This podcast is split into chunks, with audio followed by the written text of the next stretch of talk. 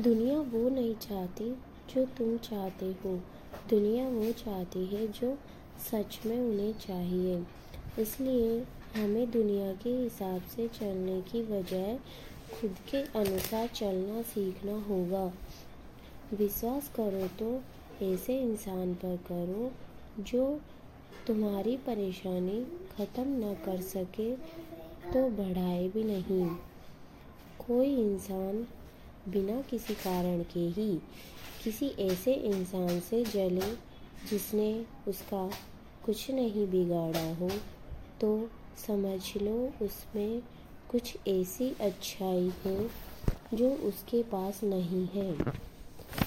अगर तुम्हें कभी किसी को देखकर सच में ऐसा लगे कि वह गलत कर रहा है तुम्हारे साथ तो उसे सुधारने की बजाय खुद में सुधार ज़रूरी है।